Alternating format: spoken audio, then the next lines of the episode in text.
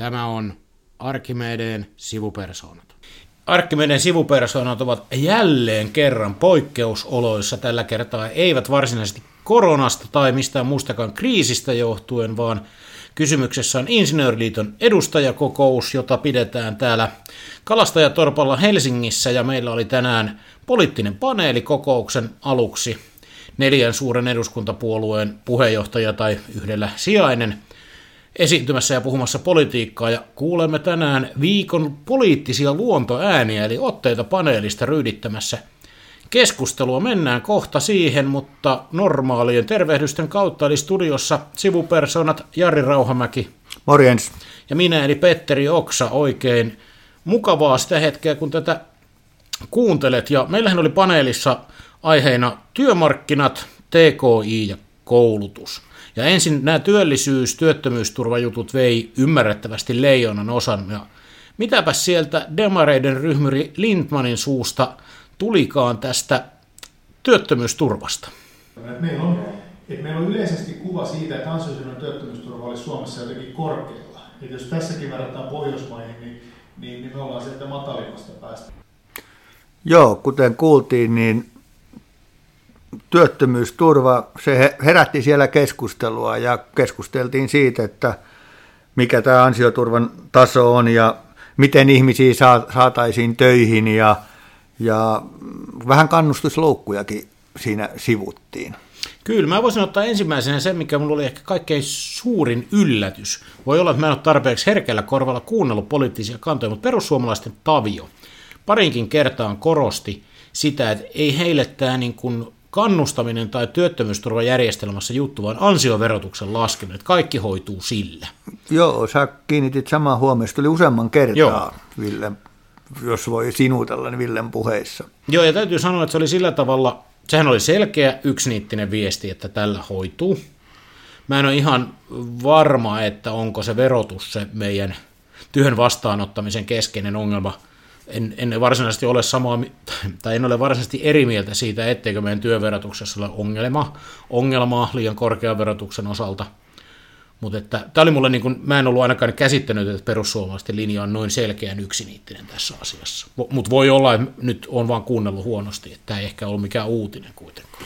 Ja mites, minkälainen, jäikö sinulla sama fiilis kuin mulla, että, että tänään oli liikkeellä minun mielestäni aika toisilleen kohteliaita, ryhmien puheenjohtajia ja yksi äh, tota, sijainen, mutta kyllä sieltä niin pinnan alla kuitenkin kuuli, että ei me nyt ihan olla kuitenkaan samaa mieltä.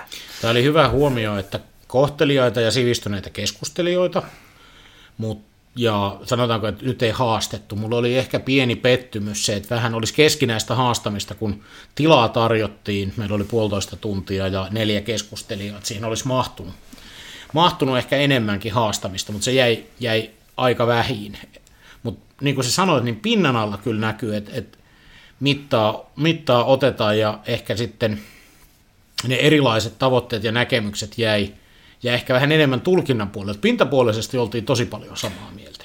Sitten semmoinen, semmoinen myös, että kun olin tuossa alkusyksystä kuuntelemassa näitä keskustan puheenjohtajapaneeleita, niin kiinnitin siihenkin huomioon, että tänään esiintyi e-, eri Petri Honkonen kuin niissä paneeleissa. Tämäkin oli pieni tämmöinen yksityiskohta. Tänään oli paljon maltillisemmin liikkeellä hän. Joo, täytyy sanoa, että Honkonen kyllä kunniakkaasti edusti puolueensa hallituksessa olemisen mukaista linjaa. Kyllä. Jos.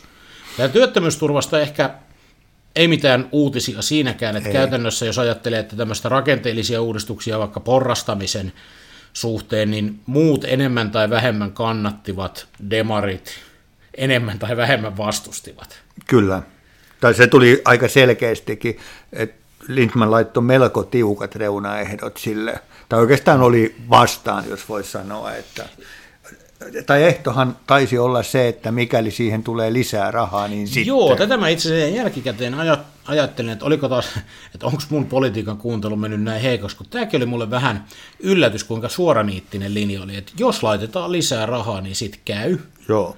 Ja muuten ei käy, että se tuli minusta hyvin selkeästi, että, että nykyisellä, siellä oli linjaus, että näkyy selvästi, että liikaa leikataan sitten – varsinkin niiltä heikoimmin työllistyviltä, jos vaan porrastetaan kustannusneutraalisti. Mun täytyy sanoa, että tämäkin keskustelu, niin kuin monet muut aikaisemmat, niin mulle syntyi vähän semmoinen sellainen fiilis taas kerran, että tämän ansiosidonnaisen työttömyysturvan uudistaminen tai muuttaminen, se on melko iso, ison kynnyksen takana.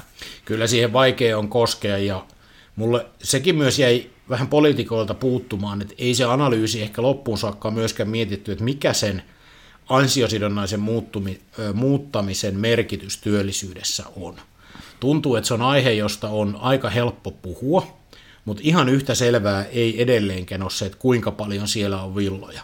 Et jos otetaan se porrastaminen, josta nyt keskusteltiin aika paljon tänäänkin, esimerkiksi, niin siinähän on ne kaksi jo ehkä klassista kuvaa, missä näytetään ne, se hyppy siellä just ennen ansiosidonnaisen päättymistä, että et, et sitten ihmiset työllistyy mikä näyttää suhteellisesti esitettynä isolta, mutta jos se muutetaan yksilöiksi, niin sehän on aivan marginaalinen Kyllä. mitätön se. Et, et kun kuitenkin näyttää musta edelleen selvältä, että ihmisten työllistymisen ongelma on ennen kaikkea se, että työtä ei ole tarjolla, niin siihenhän ei tällä ansiosidonnaista muuttamalla vaikuteta. Ei vaikuteta. Sitten semmoinen oli, tästä kun puhuttiin, niin oli aika mielenkiintoista oli sekin, että pöydän takana oli neljä kaveria, jotka aika ää, yksiniittisesti niin kyllä vannoi suomalaisen sopimisen ja sopimusjärjestelmän nimeen. Tästä voisi heittää vaikka pätkän, että mitä Kai Mykkänen sanoi.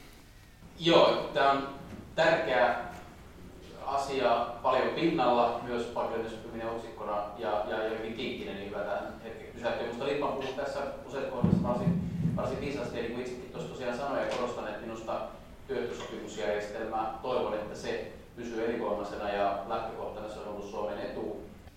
Kyllä, suomalaisella työehtosopimusjärjestelmällä oli tosi paljon ystäviä. Taas näitä pieniä yllätyksiä, että en kyllä odottanut kokoomuksen ilmoittautuvan näin selkeästi nykyisen työehtosopimusjärjestelmän linjoille. Joo, ja siis se tuli muussakin kuin tässä pikkupätkässä, että se oli kyllä niin kuin, kun puhuttiin metsäteollisen mm. ratkaisusta ja muusta, niin se oli kyllä tota, tämä oli mullekin yllätys kyllä. Tässä ehkä perussuomalaiset edusti kaikkein inhorealistisinta linjaa.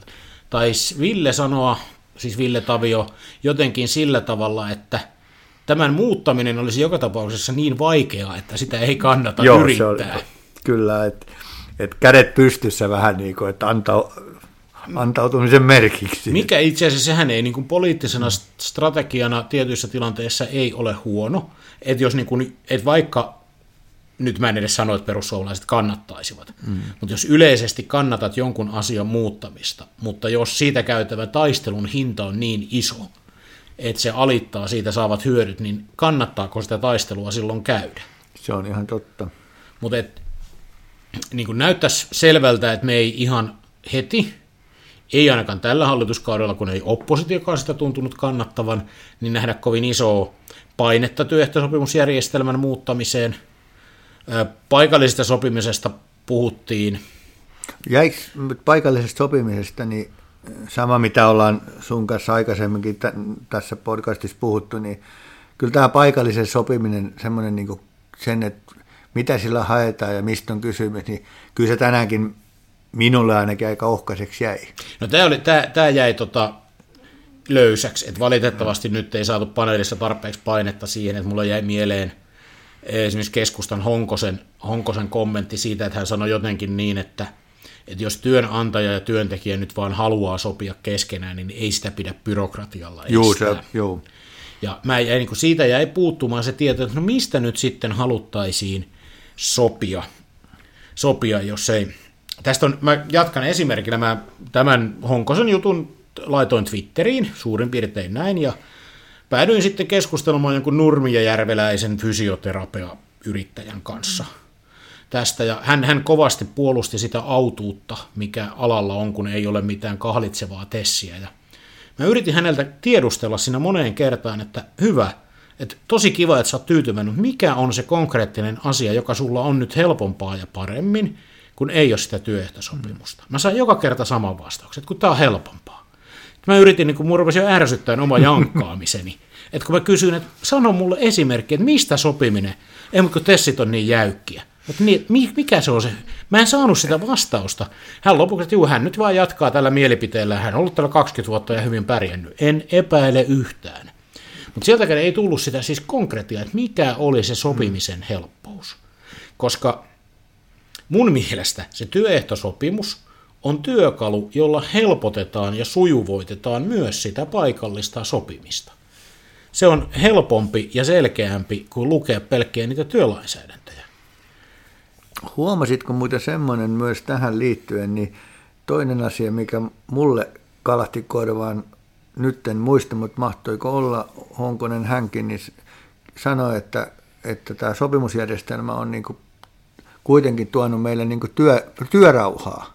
Siis, et, että nyt tunnustettiin se, että vaikka tätä kauheasti morkataan, niin, niin meillä kuitenkin on työrauha aika Kyllä. vallitseva. Se oli, se oli silmiinpistävä kommentti. Joo, taisi mennä siitä sitten keskustelussa Demareiden Lindmanille suurin piirtein sellainen sitaatti, missä hän tätä metsäteollisuuden ratkaisua ja työrauhaa pohti siitä näkökulmasta, että jos valtakunnallisesta työehtosopimuksesta luovutaan, silloin luovutetaan, luovutaan valtakunnallisesta työrauhasta, jolloin työrauhasta sovitaan paikallisesti. Ja sehän lisää riskejä, koska silloinhan potentiaalisesti käy niin, että kun aikaisemmin on yksi työrauha, mitä rikkoa, niin sitten on kymmeniä, satoja, tuhansia työrauhoja, jotka vaarantuvat. Et en tiedä, oliko tässä nyt tapahtunut jopa aitoa ajattelua, että ei se, ei se autuus ole, ole, ole niin kuin täysin hajautetussa järjestelmässä ihan niin selkeää kuin voisi kuvitella. Ja myös se, mikä, että siellä nämä metsäteollisuudessakin nämä pienet yritykset, mitä puhuttiin mm. taannoin Jyrki Holmeenin kanssa, niin ky, tämä, kyllä tämäkin tuli täällä esiin, että mitä siellä tapahtuu. Et toisaalta tuli myös se, että, että, että että niillä pitäisi olla enemmän sopimisen vapautta. Mutta se koko tämä työrauha ja paikallinen sopiminen, tämä oli ehkä niitä asioita, missä siellä Publing Under pinnan alla osastolla oli ehkä vähän enemmän mielipiteitä kuin, en mä tiedä, häveliäisyydestä yleisöä ja tilaisuutta kohtaan nyt kehdattiin esittää. Mä olin tähän paikalliseen sopimiseen ladannut vähän etukäteen ehkä enemmän odotuksia, että tästä voisi tulla ihan aitoa yhteydenot, yhteydenottoa kuin yhteenottoa. Jo siinä oli varmaan se, että paneelin osallistujat tiesivät yleisön ja oli vähän muodattu siihen, siihen kulmaan nämä sanomiset. Kyllä, ja ainakin muutama panelisti oli selvästi myös lukenut kotiläksynsä sellaisia yksityiskohtia myös työehtosopimuksesta sieltä lavalta tiputeltiin. Joo, ja sitten myös, ai, jotkut olivat myös tutustuneet ilmeisesti liittomme tavoitteisiin, sekin kävi ilmi, että oli sillä tavalla, ketkä panelisteista tunnustavat tämän tehneensä niin peukkua täältä. Se on hienoa, että kotiläksyt on tehty paneelissa. Joo, ja aina on parempi siis, kun tällainen poliittinen tilanne, paneeli järjestetään, että kun poliitikot uhraavat aikaansa sen verran, että valmistautuvat erityisesti juuri siihen tilaisuuteen. Kyllä, kyllä. Tähän kun sanoit tähän vielä semmoinen kommentti, sanoit, että olit niin rauhallinen, niin mä kuulin selityksen siinä tilaisuuden jälkeen, että selittävä tekijä oli paneelin vetäjä Jari Korkki, jolla on kuulemma rauhoittava vaikutus poliitikkoihin. No, no niin, no tämä olikin sitten ihan, ihan tota selkeä juttu, mutta et mehän päästiin myöskin, että jos tämä sopiminen on tällaista muuta, niin me päästiin näihin kasvun eväisiin kiinni tämän teollisuuspolitiikan tutkimuksen ja tuotekehityksen osalta, ja tässä sitä harmoniaa vasta olikin. Joo, tämä oli hauska semmoinen niin kun, sen voisi oikeastaan kiteyttää, jos haluaisi, voidaan puhua enemmänkin, mutta se voisi kiteyttää, että ää, tavoitteista ollaan hyvin, hyvin yksimielisiä, mutta ei uskota siihen ja sitä konkreettia tähänkin, niin kuin, että mitkä, mm. niin se jäi vähän. Voidaan vaikka tuosta napata pikkupätkä, ta, Ville Tavio palasi eduskuntavaalikampanjan aikoihin tavoite on hyvä. Se on ollut, mä on ollut jo paneelissa ennen viime eduskuntavaaleja, missä kaikki puolueet tästä tavoitetta tukenut. Ja siinä varmaan on mitään kahta kysymystä. Mä... Joo, ja näin me muistan, että me ollaan ehkä tässä podcastissakin puhuttu tästä joskus aikaisemmin, että kaikki on tavoitteesta, että tki ja pitää kasvattaa, niin Herttasen yksimielisiä, mutta sitten toteutut rupeaa ontumaan. Nyt jos ollaan tietysti rehellisiä, nyt tämän hallituksen aikana on vähän riittämättömästi, siis vakaa käsityksen riittämättömästi, mutta on rahoitusta on pitkästä aikaa käännetty oikeaan suuntaan. Ja ehkä se käyrä on niin kuin aavistuksen värähtänyt ylöspäin, mutta ei tälläkään hallituksella muista ihan hirveästi olisi varaa paukutella henkseleitä. Ei missään tapauksessa, mutta ei sitä kyllä tuolla niin mun mielestäni hallituspuolueiden edustajat, niin ei, ei tuolla kyllä sitäkään ollut. Et ei no, se... ei hir- no vähän yritti Lindman ottaa mm, pisteitä, no mutta aika vähän. Joo, se, mutta aika sellainen häveliästi kuitenkin. Joo, mutta et siinä kyllä, niin kun, jos nyt oikein raaputtaa, niin eroja löytyi kyllä siitä, että missä se nähtiin se TKI-panosten kasvun lähde. Et siellä toisaalta painotettiin sitä julkisen rahoituksen mm. merkitystä, mutta sitten hyvin voimakkaasti toisessa laidassa yrityksen, yritysten tekemää työtä. Ja siinä ehkä vähän, jos haluaisi nähdä tästä, niin voisi saada jopa ongelman aikaan, kun itse uskon vahvasti siihen, että se on, tämä on niin kuin äärimmäisen herkkä tasapaino näiden kahden tekijän välillä, että se ei ratkea, ei taatusti kaatamalla yliopistoihin ja valtionpanoksiin pelkästään rahaa, mutta ei se ratkea pelkästään silläkään, että luodaan niin pirusti hyvää investointiympäristöä yrityksille. Että niitä molempia ja sitä yhteistyötä ja yhteisvaikutusta tarvitaan. Joo, ja sitten siis rahan lisäksi tarvitaan myös osaamista ja joskus varmaan myös tuuriakin ja tämän mm. tyyppistä, mutta, et, mutta et ei se rahan kaataminen ei ole kyllä ainoa autoaksi tekevä asia. Ja mä en ollut pettynyt tässä jo monta kertaa tämän podcastin aikana johonkin, niin ollaan nyt taas pettyneitä siihen tässä tällä kertaa kunnianhimon tasoon. Et mä olisin kyllä toivonut, että tässä olisi joku lähtenyt niin linjaamaan sitä, että tämä 4 prosenttia vuoteen 2030 mennessä, että tämä ei riitä.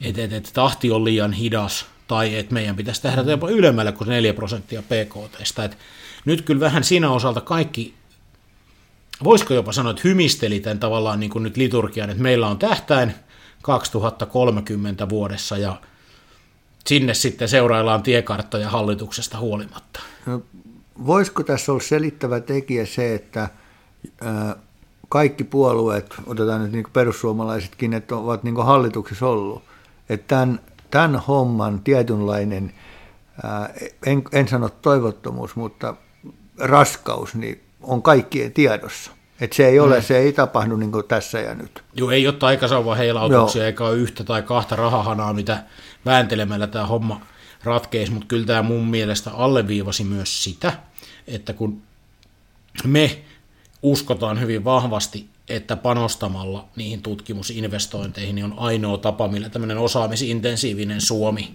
mm. voi elää, niin vaikka se periaatetason julistus on siellä puolueella, kuten tuossa kuultiin, mm. niin kaikilla tehtynä, niin aika paljon pitää vielä kyllä lisää painetta myös saada, jotta se konkretia tulevina vuosina. Siis hieno juttu, jos sinne neljään prosenttiin takaisin tässä kitkutellaan kymmenen vuoden kuluessa, mutta vähän ehkä ei tämä mun usko erityisesti vahvistanut tämä tämän päivän sen osalta, vaikka hienosti ja väkevästi todistivatkin. Mä olin tähän asiaan muuten, kun tässä on, sä oot ollut pettynyt ja mä oon ollut yllättynyt, niin mä olin tästä yllättynyt. Siis tämmöistä niin kuin, mitä mä nyt sanoisin sen, että kuinka mm, kunnianhimotonta keskustelua tämän suhteen se oli tämä mm, niin kaikilta. Jotenkin voisi ajatella, että tämä olisi niin kuin, että sellainen, missä olisi niin kuin mahdollisuus visioida ja niin kuin unelmoida, siis mm. tavallaan, että sä pystyisit kaikkeen, mitä hienoa sillä tutkimuksella ja tutkimusinvestoinneilla saa. Ja, et, et vähän, et onko se sitten tässä, niin kuin, että tässä se inhorealismi löytyy kaikilta, että kuinka vaikeaa tämä duuni sitten?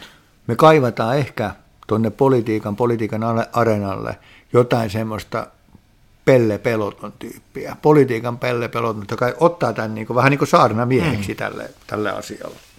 Joo, semmoista, ei, ei meillä oikein semmoista niin tutkimusinnovaatiotyyppiä samalla tavalla ole. Vihreissä ehkä joskus, ainakin takavuosina, oli muutama tyyppi, joka voisi.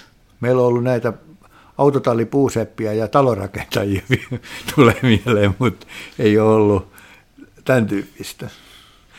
Joo, sitten puhuttiin myös koulutuksesta. Kyllä, Mikäs, se on mi- meille liitolla kuitenkin aika niin kuin fokuksessa ja liittyy näihin kaikkiin aiheisiin enemmän tai vähemmän. Joo, pikkupätkä Petri Honkoselta. Sen lisäksi nyt on nostettu tätä täydennys- ja niin sanotun muuntokoulutuksen rahoitusta taisi olla 20 miljoonaa tälle vuodelle. Se on myös tärkeää ja silläkin päästään tähän tavoitteeseen. Huomasitko, hän, Honkonen puhui sellaisista asioista, joista mekin ollaan paljon puhuttu, eli tämä, tämä muuntokoulutus. Nä. Joo, siitä mä olin ilahtunut tällä kertaa. Nyt en, nyt, en, nyt en ole pettynyt.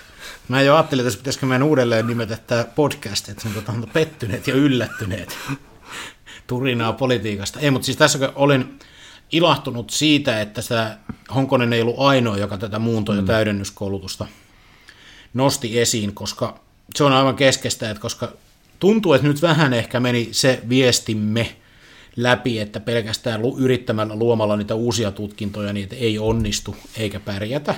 Että nimenomaan näihin työelämätarpeisiin pitää, pitää panostaa. Ja sielläkin taas tuli tämmöinen hallituspolitiikan helmasynti, että pienistä rahoista ollaan, että kyllä me ollaan tähän laitettu mm. lisää rahaa tällä kertaa Honkoselta. Mm. Honkoselta se, se ja se, että joo, totta, mutta et, et, et, niin näillä muuta miljoonien laittamisella johonkin mm. hommaan, niin se on ihan halpahintaista. Se on vähän semmoista niin kasvojen pesua. Joo, kyllä siinä sitä kuuluisaa kasvojen pesuvettä on heitelty sitten. Joo. Sit, joo, hyvä, että siis en sano, etteikö nekin on rahat tullut tarpeeseen, mutta enemmän tämä on on isomman tason järjestelmä asia ja järjestelmä korjaaminen, että pois niistä tutkintorakenteista ja tähän niin kuin täydentävään muunto- ja täydennyskoulutukseen enemmän paukkuja. Joo, ja siihen liittyy tämä, tämä elinikäinen oppiminen ja siitä osaamisesta huolehtiminen koko työuran ajan, että et tota... Mut ainakin tämän, tässä kuultujen puheenvuorojen perusteella niin en olisi erityisen huolissani meidän työelämälähtöisen korkeakoulutuksen tulevaisuudesta. En minäkään. Että kyllä tälle nykyjärjestelmälle tai sen sovellutuksille, mutta että niin kuin lähtökohdalle tuli aika vahva tuki, ei ainakaan kukaan haastanut sitä erityisesti. Ei. Toki täytyy sanoa, että meillä ei leimallisesti yhtään koulutuspolitiikkoa tainnut olla paikalla. Ei. ei. Ja sitten se, se että musta kun puhuttiin tuosta aikaisemmin, että oli pinnan alla, että mulle jäi vähän semmoinen fiilis, että ää, ää, lauteilla oli henkilöitä, jotka olisi halunnut toisissa olosuhteissa vähän vänkätä meidän kanssa esimerkiksi tämän aloituspaikkojen lisäämisen mm. kanssa. Että semmoinen henki siinä vähän oli, että sitä ei oikein tahdota ymmärtää. Joo, se, ei, se tuntuu, no siinä näkyy se, että aloituspaikkojen lisääminen on helppo politiikka toimi. Sitä on helppo ajaa. Sehän näkyy tätä ainakin joku siellä lavalla aika suoraan puolustakin, että koska hallitus yrittää lisätä korkeakoulutettujen määrää ja tätä osaamistason nostoa, niin siksi lisätään aloituspaikkoja. Mutta niin sitten siitä unohtuu siitä laskelmasta se puoli, että kun lisäämällä niitä aloituspaikkoja, niin ainakaan insinöörikoulutuksessa valmistuneiden määrä ei nouse. Joo, siitäkin puhuttiin siellä. Et, et se, ei, niin sit, se ei vaan, et, et, et, jos osaamistasoa halutaan nostaa, niin se ei nouse sillä yhdellä ruuvilla, vaikka sehän on sinänsä helppo se on helppo saada aikaan se aloituspaikkojen, ja niin kuin sehän näyttää siltä, että nyt, nyt panostetaan tähän asiaan. Tästä voisi sen verran mennä pikkasen sivupolulle. Tällä viikollahan me liitto julkaisi meidän sen laskelmat siitä, että pitää tämä valmistumisprosentin alhaisuus maksaa, niin mitä sulla jäi tästä viikosta siltä osin käteen? No minusta on aika hienoa, että me ollaan saatu sille hintalappu. Ja tämähän on nyt vähän valinta, että millä tavalla sen sanot, mutta jos mä sanon sulle, että pelkästään se, että se koulutus läpästää heikosti, että se maksaa miljoonia euroja joka vuosi. Mm. Niin, et ei tarvita, se, se, että ihmiset ei päästä koulutuksesta läpi, niin siitä syntyy kustannuksia. Et sanotaanko, että se parikymmentä miljoonaa, mikä sille vuotuiseksi hintalapuksi, että jos sekin saataisiin vaikka sinne muunto- ja täydennyskoulutuksen puolelle. Taisi olla muuten sama summa. Niin, niin, niin sillä, sillä saisi aika paljon aikaa. Kyllä, kyllä.